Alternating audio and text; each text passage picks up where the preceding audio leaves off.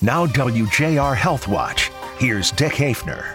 One of the most comprehensive studies involving obesity and cancer risk showed stunning results. People with obesity who underwent weight loss surgery were at 32% lower risk of developing obesity related cancer, and they had a 48% lower risk of death related to cancer. That's Dr. Rickesha Wilson, a bariatric surgeon at Cleveland Clinic and a lead researcher of the study involving thousands of patients who underwent bariatric surgery at Cleveland Clinic. We a powerful tool in the 20 years of patients we've been treating. We knew that we had an opportunity to really answer a question that really is hard to study. Too much fat in the body is linked to more than a dozen types of cancer, which other studies show to comprise as much as 40% of all cancers. Obesity causes a state of inflammation in the body because you have excess fatty tissue. Dr. Wilson says for many, bariatric surgery, which shrinks the stomach or creates an intestinal bypass, is the only way to achieve major weight loss. The more you lose, the less risk of cancer. Those who lost 39%